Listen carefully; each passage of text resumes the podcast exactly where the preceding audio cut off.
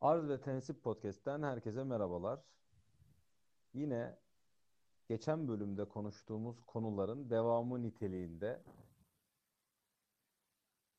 Dünyada ve Türkiye'de sol ve sağ tanımları ve medeniyet tasavvurumuz üzerine konuşacağımız yayınımızın ikinci bölümüyle sizlerle birlikteyiz. Yine sizin e, yüksek e, makamlarınıza bu konuları e, arz edeceğiz. Tabii ki sevgili dostum, sevgili kardeşim Miralay Bahi ile birlikte. Merhaba Herkese diyorum. merhaba. Hoş geldin. Nasılsın? Hoş bulduk. İyiyim hocam. Sağ ol. Sen nasılsın? Teşekkür ederim. Ben de iyiyim. Hocam e, favori gece atıştırmalığın nedir? Buradan gireyim. Ya sen beni görmeye başladığını düşüneceğim ya. Soruyu şöyle sorayım. What is your favorite e, Yatgeberliks e, meal? Ya geberlik. Yani aslında birçok şey olabiliyor. Yani o an için evde ne varsa Hı hı. değişiyor ama yani Şu an ne tıkınıyordun? ya şu an aslında evde değilim. Hı hı. Ee, işim gereği iş yerindeyim de Hı hı. e, şu an probis yiyordum. Aman ben de kumru falan gömüyorum diyeceğini zannettim. Oğlum probis nedir ya? Yok. Probis yiyordum çayla. Ee, Ya hayır şöyle sorayım. Mesela akşamdan kalan yemeği gömmeyi mi seversin? Bir sandviç yapmayı mı Tabii seversin? tabii yani o zaten vazgeçilmezlerimizden. Mesela dün akşam Beypazarı kurusu yedim hocam. Oh.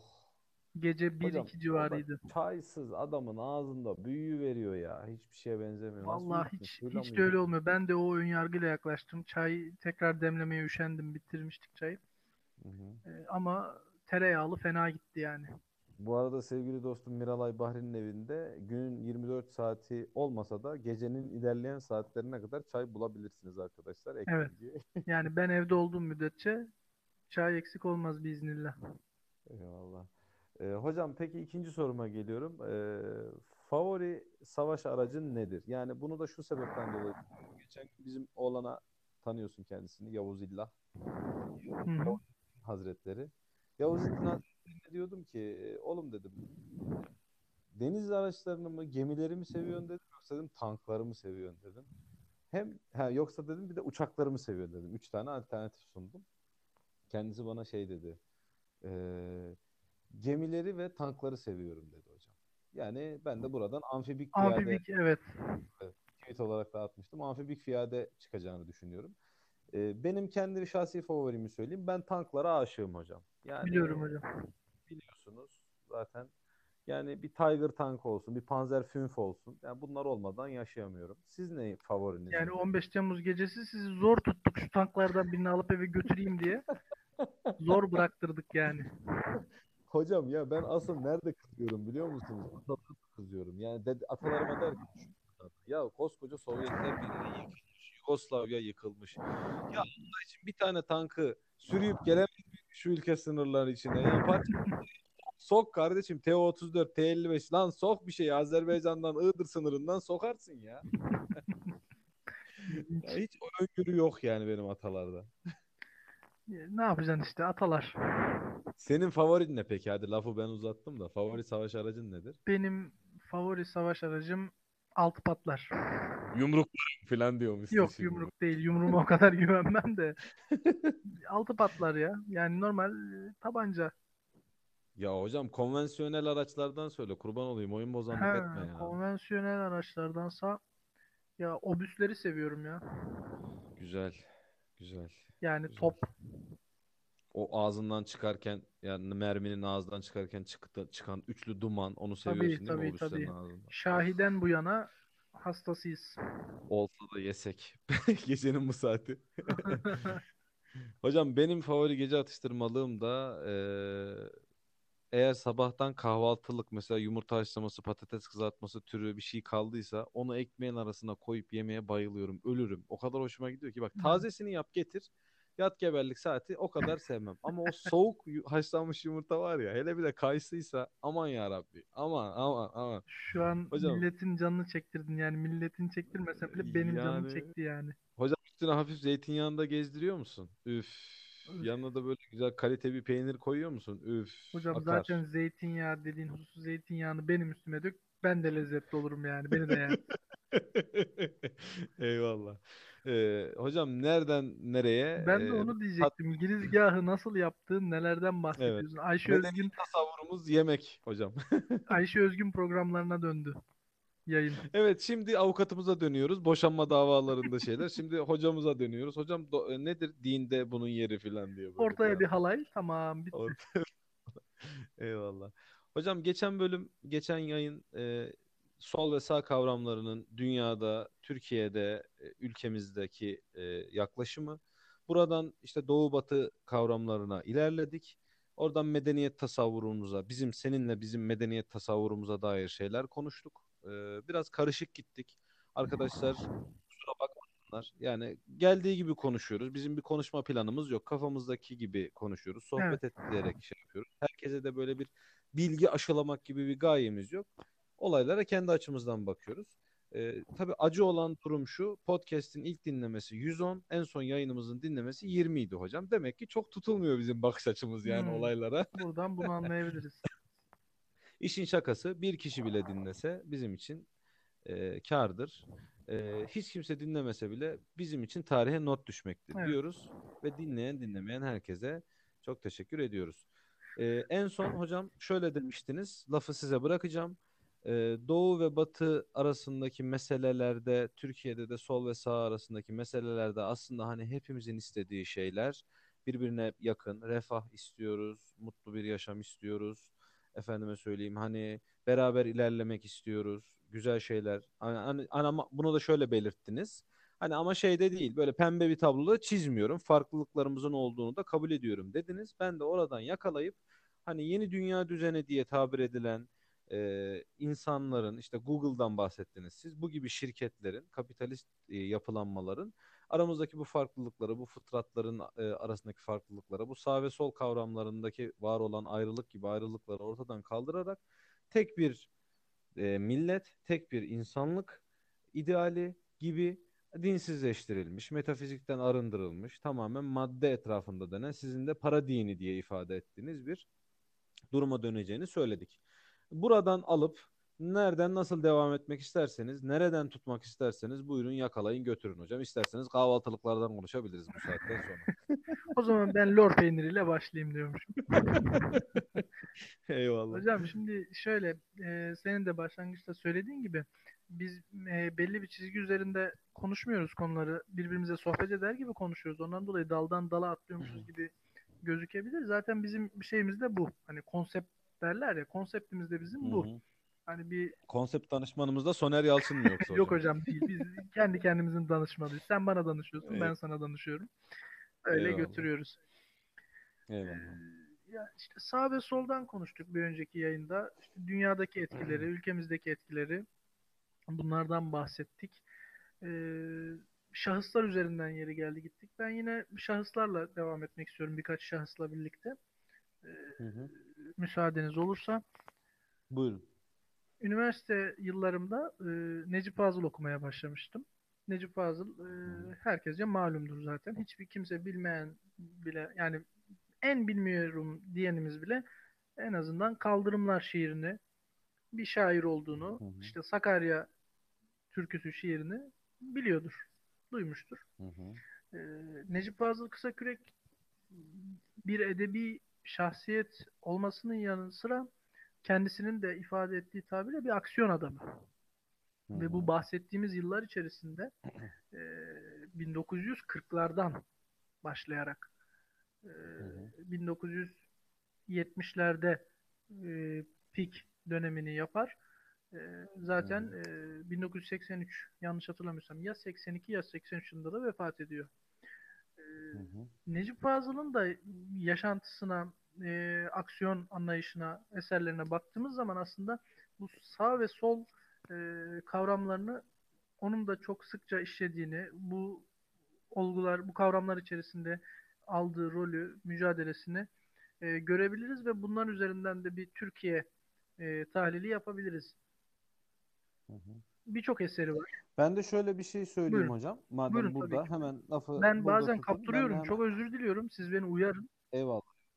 Ben de hemen şöyle bir şey söyleyeyim. Necip Fazıl'ın değerlendirmelerini, sağ ve sol noktasındaki değerlendirmelerini e, siyaset üstü görüyorum. Kendisinin siyaset üstü değerlendirmeler olduğunu. Tabii fikir adamı olduğu için zaten siyaset üstü konuşması yani şöyle günlük siyaset diliyle konuşuyor gibi olabilir ama günlük siyaseti konuşmuyor aslında. E, Necip Fazıl gibi fikir adamları tabiri caizse bu işin sınırlarını, kırmızı çizgilerini, aksiyonun nereye doğru ilerlemesi gerektiğini ve nasıl ilerlemesi gerektiğini söyleyen adamlar. Keza sol cenahta da e, isim sayacak olursak mesela ben çok iyi eserlerini okumadım ama bilen arkadaşlar hani mesela partizan sol hareketlerde Türkiye'de Hikmet Kıvılcımlı Evet. isminin çok ön plana çıktığını ve hani onun bu işin belirleyicisi olduğunu söylerler. E, aslında bu noktada baktığımızda Necip Fazıl da siyaset üstü konuşarak e, statükoyu e, yıkmaya çalışacak şekilde konuşuyor. Ve yine sizin belirttiğiniz gibi sol da o gün Hikmet Kıvılcımlı'nın hareketleri de veya onunla beraber hareket eden kişiler veya onun ardılları, varisleri de yine Türkiye'de var olan statükoyu yıkmak için hareket ediyorlar ve eserlerinde bunlara yer veriyorlar gibi bir görüntü var benim alemimde yani. Hocam eee, Necip Fazıl kendisi de eee, hayatını iki devreye ayırıyor. Sizin malumunuzdur. Abdülhakim Arvasi ile tanışmadan önceki zamanı ve Abdülhakim Arvasi ile tanıştıktan sonraki zaman olarak ayırıyor. Ve eserlerinin eee, çoğunu da bu yanlış hatırlamıyorsam 1930 senesinde tanışıyorlar. Hı hı. bu zaman diliminden sonra birçok eserini kaleme alıyor. İşte hapishanede geçen günleri var. Cinnet Mustatili adı altında kitapta bahseder. Birçok yerde verdiği konferanslar var, hitaplar var. Hitabelerim adlı kitabında geçer. Abdülhakim Arvasi ile tanışmadan öncesi ve sonrası O ve Ben adlı kitabında anlatılır. Hı hı. Bana hediye Evet. etmiştiniz. Okumuştum. Çok da memnun kalmıştım. Sağ olun tekrar. Rica ederim. Ee, Herkese malumdur. Çile adlı kitapta şiirlerini toparlar.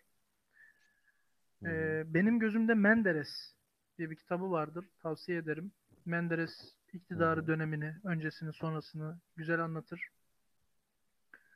Ee, Aynadaki Yalan diye bir tek romanı vardır. Tek ilk ve tek romanıdır. Önce gazetelerde tefrika edilmiştir. Hı hı. Sonrasında romana çevrilmiştir. Bu eserleri niye sayıyorum? Hem arkadaşlar istifade etsin, okusunlar diye hem de bu eserlerin toplamına baktığınızda hepsinin içerisinde bir fikir görürsünüz. Büyük Doğu. Hı hı. Nedir bu fikir? Evet. Büyük Doğu fikri. Evet. Bu bir e, fikri e, düşünce olarak ortaya çıkar, dergiye dönüşür, yeri gelir iktidarı eleştirir, yeri gelir iktidarı savunur. Daha sonra Büyük Doğu Ocakları olarak Türkiye'de birkaç ilde teşkilatlanmaya başlar. İşte hapis hayatı bu devreden sonra meydana gelir. Ve hep e, baktığınız zaman aslında birbirine sağın içerisindeki bölünmüşlükte de birbirine zıt olan tarafların Necip Fazıl'ı konferanslarına çağırdığını görürsünüz. Bir bakarsınız ülke ocakları konferansa davet eder. Hı hı. Bir bakarsınız işte o zamanki e, Milli Türk Talebe Birliği Hı hı. konferanslarına çağırır. Şimdi bunlar zıt hani şöyle hani sağın içerisinde Hatta şöyle söyleyeyim hocam. Fakat- Hatta araya gireyim. Hatta araya gireyim. O dönem eee, o dönemin 60'ların 70'lerin yani 50'lerin ve 60'ların diyeyim daha doğrusu 60'ların 70'lerin 50'lerin ve 60'ların hareketli ortamında Bediüzzaman Said Nursi'nin talebeleri de eee, kendisine eee, teveccühte bulunurlar. Büyük Evet. Doğu eee, dergisine maddi yardımda bulunurlar. Hatta Bediüzzaman Said Nursi'nin kendisinin Büyük Doğu'ya yardım yapılmasıyla ilgili kendi yorganının satılıp Büyük Doğu'ya yardım yapılmasıyla ilgili bir e, mektubu var talebelerine bildiğim kadarıyla. Bunu da Evet. Büyük Doğu zaten hani Büyük Doğu'nun neşriyatlarında da görüyoruz bunu. E, dediğiniz gibi birbirinden çok farklı fraksiyonların sağ cenahın içerisindeki çok farklı fraksiyonların toplandığı bir e, merkez e, nokta gibi görünüyor Necip Fazıl. Evet. Bir de şunu da hemen araya belirteceğim. Özür dilerim. Lütfen sözünüzü unutmayın. Buyurun. Şunu da söylemek istiyorum. Ee, herhalde Türkiye'de fikir adamı olup da yolu mahkemelerden ve adliyelerden ve hapishanelerden geçmeyen adam sayısı çok azdır. Bu çilleyi çekmeyen insan sayısı herhalde çok azdır değil mi hocam? Az. Sağdan da soldan da böyle. Değil Maalesef. mi? Sağ, sağdan da böyle, soldan da böyle. Yani galiba orası insanların da bir nevi fikirlerinin kozası gibi olmuş. Hareket ve aksiyon adamlarının ve fikir adamlarının. Tabii ben radikal sol ve teröristleri tırnak içerisinde ayırıyorum. Onlar Tabii. kesinlikle fikir adamı da Onlar bizim herhangi bir şey bahsimizde değil. değiller tabii. Bahsimizde değil. Yani şu anda hemen gündemden mesela Selahattin Demirtaş bu bahisten kesinlikle hariçtir. Selahattin Demirtaş teröristtir. Evet. Kendisinin elinde masum çocukların kanı vardır diyorum hocam ve sözünüze buradan devam edin. Buyurun. Siz Bediüzzaman'dan lafı açınca e, Evet. bir başka eseri geldi aklıma Necip Fazıl'ın. Son devrin din mazlumları. Evet. Bu eseri de tavsiye ederim. Orada Bediüzzaman Hazretlerinden de bahseder. Evet. E, son devirde yaşayıp da e, işte İslam'ı anlatırken e, zorluklarla karşılaşan, çileler, sıkıntılar Hı hı. çeken e, insanların içerisinde bir bölümde Bediüzzaman'a ayrılmıştır. Dediğiniz gibi karşılıklıdır e, birbirlerine Hı hı. olan e, ilgileri, alakaları ve muhabbetleri de. Hı hı. Necip Fazıl Nakşibendidir. Evet. Bunu kendisi de zaten e, söylemekten hiçbir zaman e, geri durmaz. Her zaman için söyler. Abdülhakim Arvasi'ye tabi olduğunu, işte onun fikir ve gönül dünyasında açtığı pencereden sonra asıl Necip Fazıl olduğunu kendisi belirtir. Hı hı. Sanki böyle Necip Fazıl odaklı gidiyoruz gibi oluyor ama ben bir şahıs üzerinden yani o dönemde yaşamış bir şahıs üzerinden dönemi ele alman, almayı e, daha Evet. yararlı buluyorum ki Sağ cenahı e, orada cisimleştirerek konuşacağız Evet. galiba hocam. Siz öyle. Buyurun. Evet devam edin. e, Necip Fazıl'ın eserlerinden bahsettiğimizde ne demiştik? E, Büyük Doğu e, Hı hı, evet. karşımıza çıkıyor. İşte doğsun Büyük Doğu benden doğarak diye Hı hı. bir şiirinin girişi de vardır zaten. Ee, sağı aslında bir yerde Cemil Meriç gibi e, Necip Fazıl'ın da e, içi boş bir ideoloji olduğunu bilir. E, Hı hı. gençliğin de bunun bilincinde olarak milliyetine ve dahi e, mukaddesatına sahip çıkarak e, bu kalıbı yıkıp e, vatanına, milletine faydalı gençler olması yönünde her zaman için isteği ve tavsiyesi olmuştur. Necip Fazıl'a karşı aslında çok eleştirel bakış açısı da vardır. Dinleyenler Hı biliyordur. hı. İşte kumarbazlığından tutun, işte başka işte kötü özelliklerine kadar çok fazla iddiada bulunan söyleyenler de olmuştur. Hı hı. bu şekilde hücum edenlerin de ben şunu göz ardı ettiklerini gördüm. Necip Hı hı. Fazıl okumadıklarını başta gördüm. Yani öncelikle bir insanı bence eleştirmek için o insanın fikrini bilmek gerekir. Necip Fazıl Hı hı. zaten kendi eserlerinde bu bahsedilen e, hususları kendisi anlatmıştır. Yani e, okumak için yurt dışına gönderildiğinde bilet parasına kadar satıp kumar müptelasına düşer olduğundan, işte Allah'ım beni benden kurtar diye aynanın karşısında kendi yüzünü tırmıklamasından bahseder.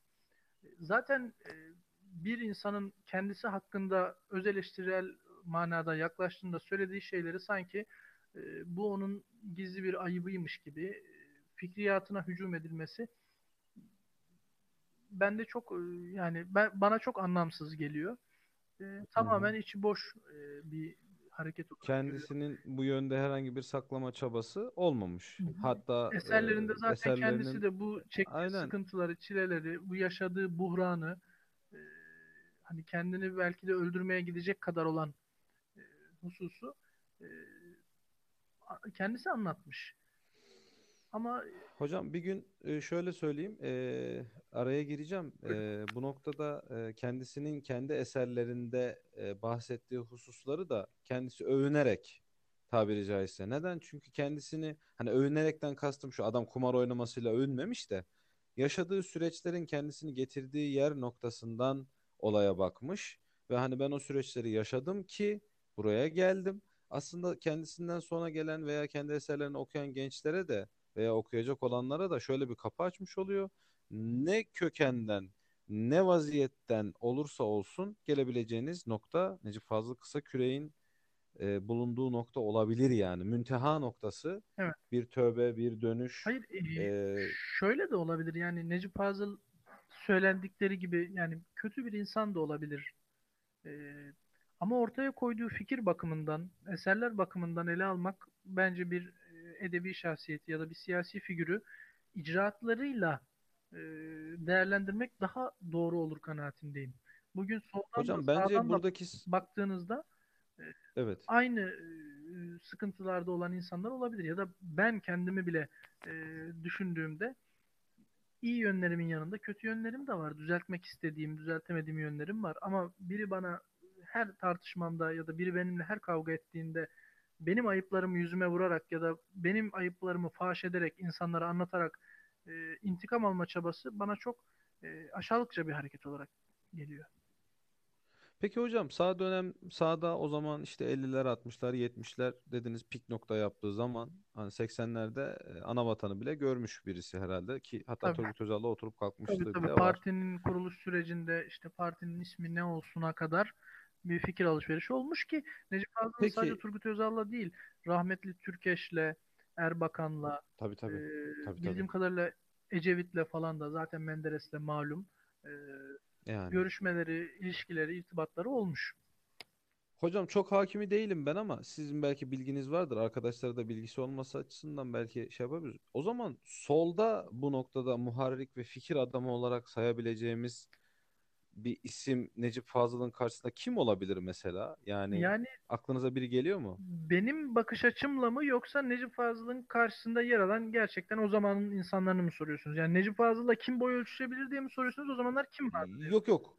Şöyle soruyorum. Necip Fazıl o zaman sağ cenahın örgüsünü, fikir örgüsünü, sağ cenahın demeyelim de milliyetçi muhafazakar fikir örgüsünü oluştururken e, sol sol cenahın e, fikir örgüsünü oluşturan Türkiye'de kimler var yani diye düşünüyorum. Acaba hani sadece parti politikası olarak mı yürütülmüş Necip Fazıl'ın karşı durduğu yer yoksa hani orada da isimler bazlı mesela Necip Fazıl tabii caizse bir süperstar futbolcu gibi o dönemin milliyetçi muhafazakar cephesinde. Yani ama hani solda bilmiyorum var Nazım mı böyle Hikmet bir var. isim? Hani Nazım Hikmet şiir yani fikir adamı olarak Nazım Hikmet'in böyle ne bileyim bir ideoloji örgüsü gibi bir kitabı yok mesela Nazım Hikmet'in benim Evet, bildiğim kadarıyla yok. yani.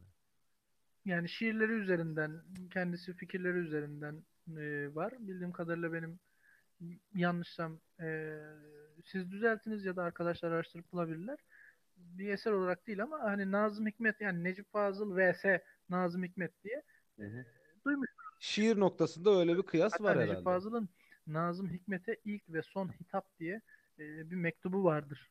İnternete e, yazarsanız karşınıza çıkacak. Harbi bir şey mi yoksa Nasıl? yani harbi bir mektup mu yazmış yoksa hani sonradan oluşturulmuş hayır şey hayır mi? Necip Fazıl'ın kendisinin kaleme al, kaleme aldığı içerisinde hiçbir küfür ibaresi geçmeden e, Hayret. aşırı derecede yerdiği, eleştirdiği bir hücum ve polemik örneğidir. Hatta kendisi de Allah Allah. e, o şekilde adlandırır Nazım Hikmet'e ilk ve son hitap diye ki eskiden e, eski dostturlar. İşte Nazım Hikmet'le, Abidin Dino'yla ya birçok edebi şahsiyetin e, bu şekilde arkadaşlığı var. Hatta Kaldırımlar şiirini bile e, yanlış hatırlamıyorsam ismi aklıma gelmedi şu an yazarın. Peyami Safa. Peyami Hı hı. Safa'nın hatta bir mahkemeleri vardır Necip Fazıl'da. Peyami Safa Kaldırımlar şiirini benim bir eserimi okuduktan sonra yazdı gibi intihal gibi çalıntı Hmm. gibi bir şey vardır. İddiası var yani iddiaları öyle bir vardır. iddiası olmuş. Evet. Benim Dönemin aklıma gelen e, yine bakanlarından Hasan Ali Yücel'e hücum örnekleri Ha. vardır Necip Fazıl'ın. İsim sorduğunuz için söylüyorum. Gazeteci Mehmet Emin Yalman olması lazım. Mehmet Emin Yalman'a e, karşı bir hücum örneği vardır ki Necip Fazıl gerçekten e, tam bir polemikçidir yani. E, hücum tabii o e, gerçekten bir insanı vezir de edebilecek, rezil de edebilecek yeteneğe sahip bir insan. Yani bütün özelliklerinin yanında bir sayfalık bir yani bir şeyden bahsedecekse bir sayfa dolusu yazar ve sayfanın sonunda görürsünüz noktayı. Evet. Doğru Virgüllerle var. yani edebi Ee, açıdan e, gerçekten güçlü bir kalem. Ve bu da onun bu ben onun bu özelliği de zaten dediğim gibi bu sağ sol çekişmesi Türkiye'nin sağ sol çekişmesi sırasında e, kitleleri etkilemesi bakımından da büyük bir kabiliyeti özelliği. Ben isim olarak tabii şimdi güzel bir şey söylediniz. Ee, Yalman dediniz. Ee, ben de tabii e, isim olarak çok hani tarihi şahsiyetlere o noktada hakim değilim ama ben de o noktada o olayı şöyle görüyorum. Hani lafı oraya getirecektim. Şimdi mesela o dönem tahmin ediyorum ve muasırdırlar yani. Aynı dönemin şeydirler. Sencer Mehmet Emin Divitçioğlu dediniz herhalde. Ben de mi e, Mehmet Emin dedim? yok ben isim ya, Yalman dedim sadece. Yalman. Yok. O dönem herhalde İstanbul Üniversitesi'nde e, kürsü sahibi olan veyahut da daha sonra kürsü sahibi olacak olan sol kesimin Türkiye'deki hani sol fikriyatın fikir babalarından hı. diyelim. E, benim ismen duyduğum e, birkaç da böyle yazısına kenar köşe baktığım Sencer Divitçioğlu var mesela hocam. Kemal Tahir'in de etkilendiği fikir adamlarından bir hı. tanesidir kendisi. Bu noktada zaten kendisini görüp okumuştum. Ee, yani ama Necip Fazıl'ın genel bu süperstar dediğim e, yerin e, olayın aslında aslı şu. Polemik dediniz ya hocam. Aslında bu polemiklerdeki başarısından dolayı kendisi bir süperstardır. Bugün hani futbol mantığıyla da düşündüğümüzde hani bir süperstarı nereden süperstar sayıyoruz? İyi çalım atması ve iyi bitiriciliğiyle hani o iyi bitirdi, iyi çalım attı hı. diyoruz. Yani Necip Fazıl hakikaten diliyle çalım atan, kalemiyle de Evet. gol atan bir adam tabiri caizse. Bitirici bir adam yani. Hani o dediniz ya bir paragrafı anlatır, noktayı sonunda görürsünüz. O noktayı koyduğu yerde de adamın idam fermanı olur aslına bakarsan eğer o şekilde yazdıysa Hı hı. kimine göre. Ee, Necip Fazıl'ın tabii böyle bir şey var. Peki karşıda kim var dediğimizde işte bu noktada karşısında ben şunu görüyorum. Koskoca bir Cumhuriyet gazetesi Evet. var bir kere. Yani Yunus Nadi'nin sahibi olup kurduğu e, gazete olup. E, o dönem daha sonra işte yine ortaya çıkan yani bu Hürriyet ve Milliyet gazetesinin öncülleri yine o dönem oralarda e, kendisinin şeyi ve tam bir dediğiniz gibi polemik. İsim isim değil ama tabiri caizse bir cepheyle mücadele etmiş. E, isimler de vardır mutlaka bu cephe içerisinde ön plana çıkan ama hani Nazım Hikmet gibi e, şiir noktasında öne çıkan olduğu gibi belki polemik noktasında öne çıkan isimler vardı ama kendisi gerçekten bir cepheye bedel mücadele vermiş birisi. Tabiri caizse cephe dediğimizde sol cephe yani popülist sol diyeyim ben ona. Yani bugünkü bildiğimiz anlamıyla e, Kemalist cephe diyeyim daha doğrusu. Onunla tek başına mücadele vermiş birisi kendisi yani. Ben de böyle bir ek Evet. yapmış olayım o soruya yani. Hocam Ahmet Emin Yalman demişken size bir e, olay anlatayım. Kendisiyle küçük bir hatıratım var onu anlatayım falan diye. bu kamuoyunca da bilinen Hüseyin Üzmez hatırlarsınız belki. Evet, Avukattı, evet, vefat etti. Bu cinsel istismar davasından falan yargılandı. evet bazı talihsiz hadiseler mı? oldu evet. tarz. Ahmet Emin Hatırladım. Yalman'a e, 16 yaşındayken Hüseyin Üzmez suikast düzenliyor. Tabii. Aa, Hatta azmettirenlerin arasında da Necip Fazıl falan geçer. Tabii. ciddi O olamazsın. zamanlar işte Osman Yüksel Serden geçti. Necip Fazıl, Hüseyin Üzmez eee, birlikte hapis yatıyorlar o dönem. Hocam bu Malatyalılardaki bu suikast Zaten sevdası nedir? Mehmet Ali Ağaca da İslam biliyorsun Demokrat Partisi falan Malatyalı. diye böyle Büyük Doğu Cemiyeti'yle beraber o Malatya yöresinden bayağı adam tutuklanıyor mevzuda zaten siz Malatya deyince. Hocam bir de Malatya'nın Malatyalı vardır belki dinleyen aramızda bilmiyorum ama yani Türkiye'de sağ cenah radikal yapılanmalar ve sol cenah radikal yapılanmalarda çok ciddi isimleri vardır Evet, Malatya doğru. orijinli. Çok ilginç geliyor bana o coğrafya. Ki bence bölgenin de en kozmopolit şehirlerinden birisi bence Malatya. Ermenisi olsun, Hrant Dink mesela Malatyalı yani. Ondan sonra. Çok ilginç isimler var. Malatya orijinli. Ve Hüseyin İzmez olayını da ben bu şimdi Ahmet duydum. Çok Alman, ilginçmiş ya. Ahmet Emin Yalman'a olan suikast mevzusuyla alakalı da Necip Fazıl da bu olayla bağlantılı olduğu falan düşünülüp azmettirenlerden şudur budur olduğu düşünüp Büyük Doğu Cemiyeti sebebiyle e, Hmm. Malatya'ya sevk ediyorlar. Malatya cezaevine. Beraber yatıyorlar falan orada. Öyle de şimdi Ahmet Emin Yalman İlginç. deyince ondan da bahsedeyim dedim. Hocam o zaman bir soru daha sorayım. Büyük Doğu lafı gelince sorun da aklıma geldi. Ee, hocam peki e, şöyle bir eleştiri var. Deniyor ki bizim aydınımız hani Necip Fazıllar, Cemil Meriçler Hani baktılar Batı medeniyetinden fikirleri e, lokma lokma YouTube tabiri caizse hani onların fikriyatına göre e, fikirlerini şekillendirmişlerdir bir kısım diye bir eleştiri az önce söylemiştim geçen yayında. Ee, bizimkiler de diyor o zaman aksi olarak madem Batı tukaka oldu hani artık Batı'yı kötüleyelim. Hani Batı'nın terimleriyle konuşuyor ama hani artık Batı'yı da gömüyor tabiri caizse. Yüzümüzü doğuya dönelim, büyük doğu olalım demişlerdir. Ancak hakikatte de bu kadar büyük bir doğu acaba var mıdır diyorlar. Yani bu noktada sizin görüşünüz nedir? Ee, siz ne dersiniz? Yani hocam e, dediğiniz gibi büyük doğu kavramı o manada çıkıyor. Hani Batı'nın işte bunca işte ilerlemesine karşı ve bizden olmayan bir kültürel etkinliklerine karşı biz de kendi özümüze dönüp büyük doğuyu yeniden yeşertelim, kuralım. Bunun öncüsü Türkiye olsun e, kavramıyla ortaya çıkmış bir şey. Benim bilgim bu.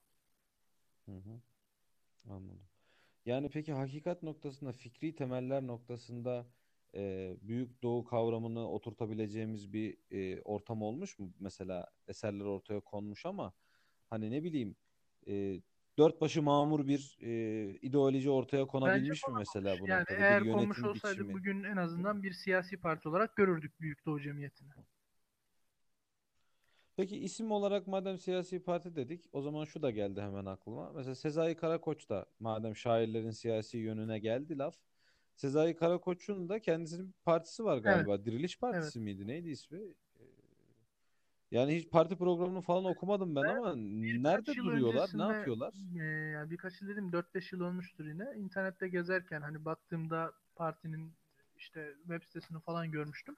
Yani çok e, aktif bir parti değil. Zaten Sezai Karakoç Üstad da e, çok fazla göz önünde yaşayan e, popüler birisi değil. Hayatta Allah Hayatta sağ, hayırlı ilginç değil mi? ömürler versin. Yani nadide bir şahsiyet. Ben şiirlerini çok severim. Evet. E, Diriliş Nesli'nin Amentüsü adı altında bir küçük bir risalesi vardır. Küçük bir kitapçığı vardır. E, dinleyen arkadaşların da okumasını tavsiye ederim. Orada da mesela e, Necip Fazıl'ın Büyük Doğusu tarzında e, Sezai Karakoç'un da bir diriliş nesli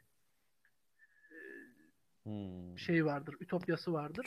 Ve orada e, işte o Hı hı. neslin yeniden dirilerek maddiyatıyla ve dahi maneviyatıyla yeniden yeşereceğini, özlenen hı. günlerin geleceğini anlatırken bir amento oluşturmuş kendisine. O bahsettiğim küçük kitapçıkta. Hmm. E, o amentülerin Hı hı. uygulanmasıyla, e, özümsenmesiyle e, işte kendi kafasında kurduğu ütopyanın e, ideolojik e, bakış açısının e, Evet. yeşillenmesi, hayata geçmesi açısından eserler vermiş nadide bir şahsiyet. Yani şiirler Müreffeh bir Türkiye onun da hani hem fikir hem maddi hem manevi noktada müreffeh bir Türkiye e, gayesiyle yazdığı şeyler tabii herhalde ki onlar değil mi? kesinlikle Kendisinin de şey yaptığı. kesinlikle baktığınız zaman e, işte Anadolu İslam medeniyetinin üzerine ekleyerek bugünün gençliğinin yapması gerekenler ve durması gerektiği yerler, kaçınması gerektiği hususlar. Heh. Hocam sözünü balla kesip hemen bir soru soracağım sana. Şimdi hocam dediniz ki gen- tü- bugünkü gençliğin durması gereken yerler, yapması gereken şeyler dediniz. Ağzınız bağlısın. Hocam peki bugün Türkiye'de şu anda bir sağ parti iktidarda. Siyaset üstü. Yani bizim seninle böyle bir konforumuz var. Yani e, siyasi partilerin taraftarı veya fanı gibi bir durumumuz yok. 5 senede, 4 senede bir sandığa gidip vatandaşlık vazifesini yerine getiren insanlarız. Peki bu noktada Türkiye'de şu an bir sağ parti başta. Silivri soğuk bu arada hocam. Yorumlarımızı ona göre yapalım. Tabii Ankara'da soğuk, e, biz her soğuk. zaman için buna dikkat ederek Silivri'nin hava durumuna göre hareket ediyoruz. Ben şimdi Google'dan baktım soğuk, bayağı soğuk yani. Ee, hocam şu an Türkiye'de bir sağ parti var. Peki bu sağ partiler işte Sezai Karakoç Türk bugünkü şu bugünkü konuştuğumuz anlamıyla milliyetçi muhafazakar sağ görüş diyebileceğimiz. Necip Fazıl aynı şekilde. Ya bu adamlar bu kadar ortaya tabiri caizse çizgiler çekmişler. Sınırlar ne yapılmalı, ne edilmeli, aksiyon adamı nasıl olur, bilmem ne nasıl olur ki bugün zaten Reisi Cumhurumuzda Necip Fazıl'dan konuşmayı, Necip Fazıl'ı çok sever. Keza Cemil Merici alıntılar konuşur. Nuri Pakdil'i ziyaret etmiştir. Tabi caizse bu örgünün bütün e, paydaşlarıyla e, teşriki mesai etmişliği var. Gençliği de zaten Milli Evet. Türk Talebe Birliği'nin içerisinde, akıncıların içerisinde geçmiş bir insan. Peki hocam, bugünkü gelinen noktada sence bu fikir adamlarının çizdiği ideal e, iktidar, ideal siyaset yapısı, e, siyaset yapma biçimi şu an sence bu ülkede cari mi e, Şu açıdan iktidar e, noktasında? tamamen dört dörtlük olarak olduğunu söyleyemem. Ki her zaman için dört dörtlük olmaması e, bir yönetimin, bir hükümetin kendini diri tutması için gerekli bir şeydir. Yani zaten her şey tam manasıyla hiçbir zaman dört başı mamur olamaz. Elbette ki sıkıntılar olacak. Ama e, senin de değindiğin gibi hocam, e, Reis-i Cumhurumuzun söylemlerine baktığımızda, işte fikriyatına baktığımızda, uygulamaya koymaya şeylere baktığımızda bu ismini saydığımız e, isim e, isimlerin, şahısların e, ideolojilerinden olsun, işte fikirlerinden olsun, yapılmasını önerdiği ya da olsa ne güzel olur, böyle olmalı dediği şeylerin aslında yer yer olduğunu görüyoruz. Ben buna nasıl bir örnek verebilirim? Necip Fazıl'ın Ayasofya konferansı var. YouTube'da bugün isteyen açıp hı. dinleyebilir. Kendi sesinden hem de. Çok da orijinal bir sesi vardır. diye Gençler böyle o diye sigara böyle. dumanıyla yoğrulmuş sesiyle birlikte Ayasofya bir gün açılacaktır diye mesela hitap eder. Ee, bu millet Evet. ölmeyecekse bu Fatih dirilecektir der. Ayasofya öyle bir açılacak ki Hı hı. işte onun kapıları açılmasıyla birlikte işte tasvir ediyor orada. İşte bir sel akacak. O sel de işte bütün kirleri, pasları temizleyecektir. O selin üzerinde bir saman çöpü olsak ne ala diye böyle devam eder. Hocam pandemi olmasa tahayyül bile edemiyorum ki Evet. pandemi Ben varken hala nasıldı içimde orası değil mi? kanayan bir yaradır. Gidemedim. Yara Yani şundan dolayı kesinlikle. gidemedim. İkimizin de Aslında yarası. gitsem giderim. Rahat gitmek istiyorum. Yani o pandemi korkusu ya da işte o virüs bulaşma korkusuyla, o maskeyle işte bir şey sererek namaz kılma hususunu değil de böyle gerçekten o Ayasofya'nın işte halısına gönül rahatlığıyla e, elimi yüzümü sürebilme babında söylüyorum bunu. Dört gözle bekliyorum. Bir an önce şu Eyvallah. virüs belası gitse de inşallah İnşallah beraber gideriz. Ayasofya'da e, buluşabilsek, bulunabilsek. E, mesela bu bapta Necip Fazıl kendinden o kadar emin konuşuyor ki Ayasofya'nın açılacağına. E, ben bunu Hı hı. ilk dinlediğimde 2008 yılıydı. E, yani Ütopya geliyordu. Yani İnanamadım belki de iç Ütopya geliyordu. çekiyorduk. Devam ediyorduk.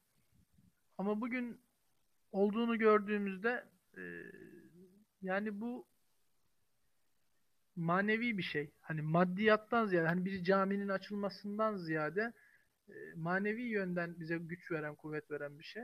Bu iyi ki oldu. E, hem dünya kamuoyu önünde, dünyanın nezdinde biz kendi içimizde var olan bir yapıyı, bir mabedi kendi tasarrufumuzla e, işler hale getirebiliyoruz. Öte yandan Hı hı. yani Papa'nın Vatikan'ı neyse o Saint Pierre miydi? Meydanı neyse bizim de Ayasofya'mız var. Hı hı. Bizim derken sadece Türklerin değil bütün Hı hı. e, İslam alemi için böyle. Hani tabii ki Alemi Kabe-i İslam. Muazzama'dan sonraki e, yani Mekke ve Medine'den sonra diyeyim Kudüs'ten e, Hı hı. keza e, İstanbul olarak, Ayasofya Hı hı. olarak bizim mührümüzdür, simgemizdir, timsalimizdir. O açıdan yani sizin sorduğunuz soru çok geniş bir çerçeve çizdim. Kusura bakmayınız ama e, bu benim ilk aklıma gelen şeylerden biri. Yani onların özlediği ama ömürlerinin Hocam vefa etmediği şeyi bizlerin görmüş olmamız. Ee, Türkiye'de yıllardır kanayan yaraların bir bir sarılması, ya işte bu manevi alanlarda işte çok şekilcilikten öteye gitmeyen sebeplerden dolayı e, işte kadınların örtüsüyle işte sosyal hayatta çok fazla kamu kurumlarında yer alamaması hususu, üniversitelerde zamanında çekilen sıkıntılar, e, bunların şu an rahatlıkla yapılıyor olması, önceden bunların Evet. yani bu şahıslar tarafından sitemle, e, özlemle söylediği, beklediği şeylerin bugün yapılıyor olması gibi birçok örnekle bunların yer yer e, gerçekleştiğini görebiliyoruz. İnşallah daha da fazla bir şekilde kendi benliğimizde kalarak e, milliyetimizle, e, dinimizle daha da iyi yerlere geleceğimizi düşünüyorum ben.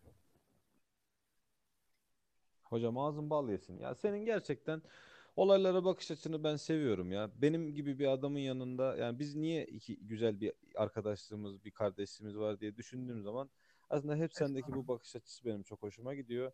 Bende olmayan veyahut da olup da benim hemen ön plana koyamadığım bir akil bir taraf var. Benim biraz hızım malumunuz. Ee, hani fikir Ben sizin deyiminizle müşkül pesent olduğum için Ee, Canlı yerim. Şimdi peki ben bu noktada mikrofonu bir de kendime döndürüp eee, bir şey söylemek ben istiyorum. Da diyecektim. Bak sonra bana kızma. Zamanı maalesef. geçiriyoruz. Bana bir şey de Yok kızmayacağım. Üçüncü bölümü de üçü de yaparız, dördü de yaparız. Gider de gider artık kendi kendimize bile konuşsak problem değil. Hemen mevzuya gireyim.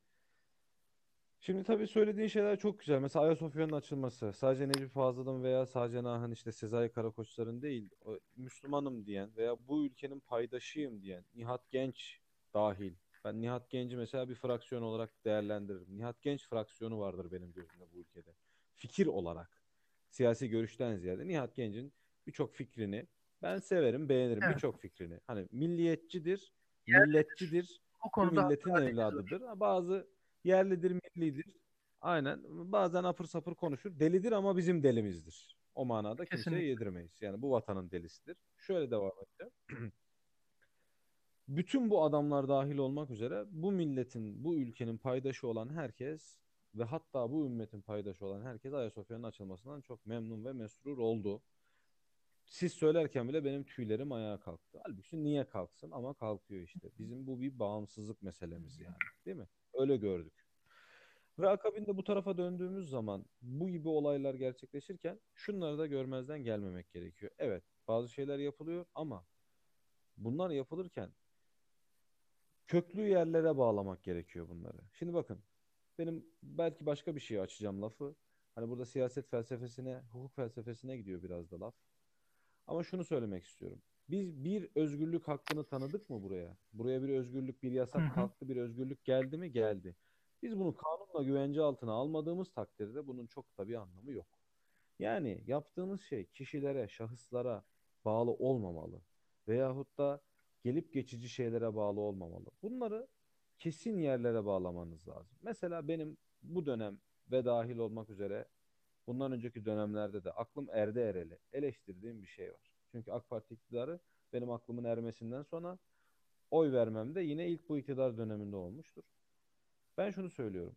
Birçok şey yapıldı. 80 Anayasası ile ilgili hiçbir şey yapılmadı. Yani köklü bir değişikliğe imza atılmadı. Bakın başörtüsü özgürlüğü, Ayasofya ve dahi diğer açılışlar, e, bu gibi insanın temel hak ve özgürlüklerine yapılacak olan yatırımlara kesinlikle kanuni dayanak sağlanması lazım. Necip Fazıl'ların, Cemil Meriç'lerin İslami noktada düşündüğü bütün özgürlükler, dön bu tarafa, sol fikir adamlarının hakka, haki- hak ve hakikat noktasında, insan hakları ve özgürlükler noktasında söyledikleri şeyler, bunların da değerlendirmeye alınması lazım. Bütün bunların ortaya ciddi manada konularak bir kanuni esasi halinde, kanuni esasi halinde bunların maddeleştirilmesi gerekiyor. Hocam insanlar ölür, iktidarlar gider ama kanunlar, anayasalar, bakın 80 anayasasını değiştiremedi. 20 yıllık bir iktidar, arkasında %50'lik bir halk desteği var. 80 anayasasını değiştirmedi. Değişiklikler yaptı ama yeni bir anayasa ortaya koymadı. Neden? Çünkü hocam biz anayasa yazabilecek bir millet değiliz. Şu anda öyleyiz. Aslında yazabiliriz ama küresel ve evrensel değerleri popülizme Evet. kurban ediyoruz. Bizim sıkıntımız bu. Yani insan hakları var, kanunlar var. Var da 80 anayasa, anayasası da delik deşik olmuş hocam. Herkes istediği gibi evirip Doğru. Çevirebiliyor. Doğru mu? ama çok fazla değişiklik yapıldı son yıllarda. Adı 82 Anayasası. Yani Hocam yamalı bohçaya döndü. Neyin neyin 80'den kaldığını, neyin 2000'den geldiğini anlamana Hocam imkan yok. mevzuat yahu. gov.tr. Buradan son değişik. Neyse arkadaşları da bu noktada çok boğmak istemiyorum ama hani sorduğum soruya döneceğim. Bu fikir adamlarımız, yerli ve milli fikir adamlarımızın söyledikleri, talep ettikleri, istedikleri ve çizdikleri sınırları bizim insanların üzerinde bir ifadeyle kanunlaştırmamız ve bunları yazılı hale getirmemiz ve bizden sonraki nesillere tevarüs ettirmemiz lazım ki bu ülkenin milli ve manevi ve ortak değerleri o Halkın, anayasada birleşsin, halkın oradan söz devam söyleme etsin diye gücünün yüksekliğiyle alakalı bu. Yani bugün bir iktidar değiştikten sonra kardeşim ben Ayasofya'yı kapatıyorum girişimi diyebilir. Şöyle Diyemez. diye, diyebilir. Dese Yani zaman ve şartlar e, gerçekten çok değişken hocam. Yani biri bana arada sürekli o noktaya dönüyorum ama gerçekten e, dönüm noktasıdır. 14 Temmuz akşamı sen bana gelip yarın işte darbe olacak şu bu desen hadi oradan derdim. Bu devirde darbe mi olur derdim. Hocam 15 Temmuz'un yani o ya 15 Temmuz'un akşamı Evet. saat 6-7 civarları mıydı neydi? Fransa'da askerler o dönem aynı hafta bakılsın haberlere aynı hafta Fransa'da askerler Paris merkezine inip Patlama olmuştu evet. etrafı güvence altına almıştı. Beraber bulunduğumuz bir arkadaş da dedi ki ulan eskiden darbe ortamı gibi şuna bak asker merkeze inmiş Evet. güya ileri demokrasi filan dedi. Yani bak son akşamına Yani o günün Onun için akşamına ben hiçbir şey olanlar olmaz oldu. demeyi o gün bıraktım. Ee, yarın bir gün ya ciddi söylüyorum yani şu olmaz demeyi bıraktım yani her açıdan sadece siyasi açıdan değil. Neticede bir olmazlar olduran Evet. var. Ee, ve Hı hı. gerçekten değişik bir zamanda, ahir zamanda yaşıyoruz yani.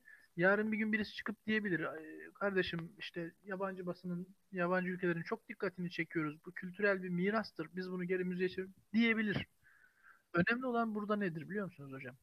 Hı hı. Halkın, bu topraklar üzerinde yaşayanların, yani kamuoyunun buna ne diyeceği. Gerçekten bu çok önemli.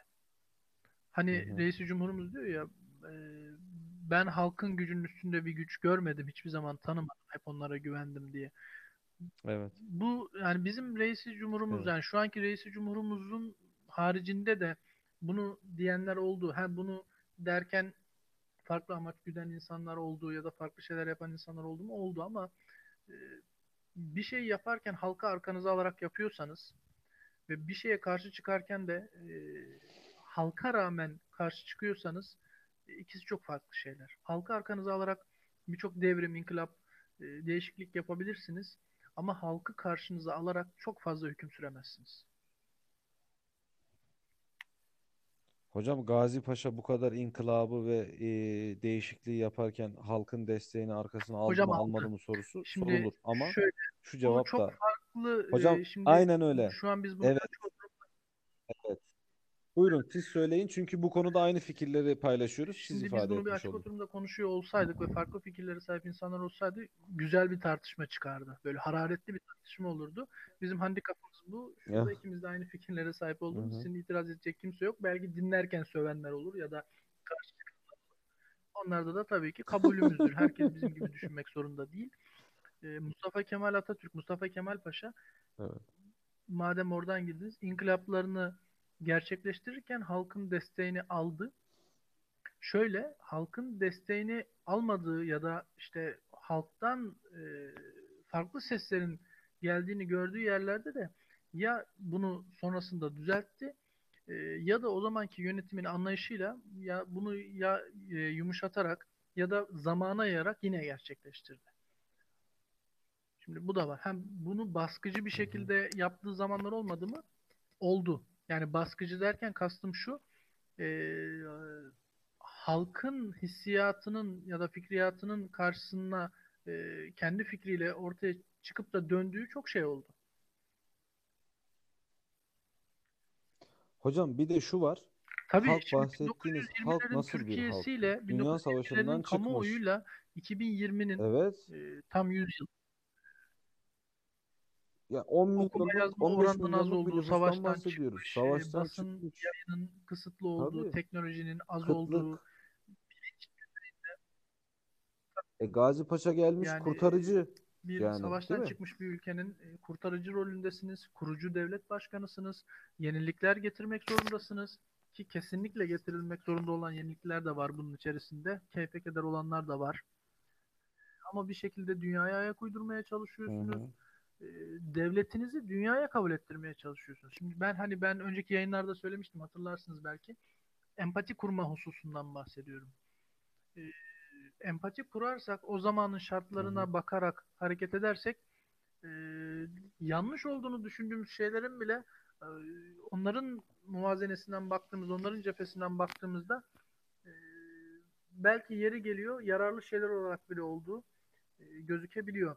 Ben mesela hilafet mevzusunda belki gerçekten bana çok karşı çıkanlar olacaktır ama benim duruşum belli, inancım belli. Her zaman için bunu söylüyorum ama hilafet kurumunun kaldırılması hususu o yıllarda e, hilafetin yıpratılmışlığını göz önünde bulundurarak bunu unutmadan e, işlevselliğinin kaybedilmiş halini de unutmadan değerlendirildiğinde İngilizlerin eline oyuncak olacak bir hilafettense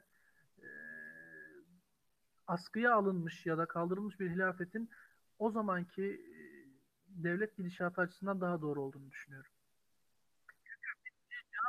Girişinde Hocam hilafet zaten ilga ilga ilga Evet. kelimesi var. İlga hilafetin ilgası. Yani aslında hilafet tabiri caizse bir nevi donduruldu Ben diyebilir miyiz hocam? Yani kaldırıldı, donduruldu aslında. Ben hani bunu iyimser bir ifadeyle veyahut da hani kulaktan dolma bir şöyle değil, söyleyeyim. bu Siz literatürde yer alan bir durum zaten yani. Hani Ee, yarın bir gün Afganistan'dan ya da Arabistan'dan ki Arabistan yönetiminin o zaman İngiliz e, yönetiminde olduğu herkesce malum.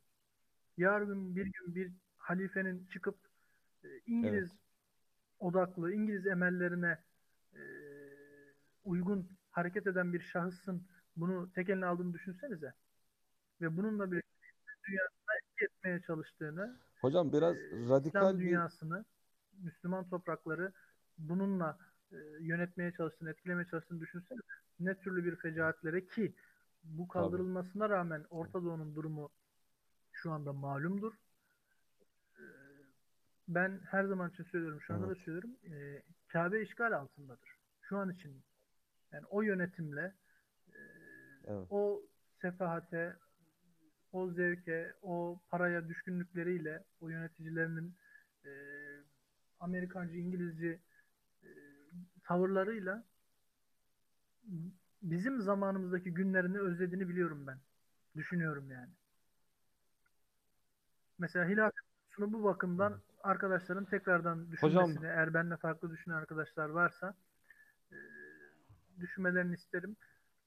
İslam İşbirliği konferansı var mesela şu an.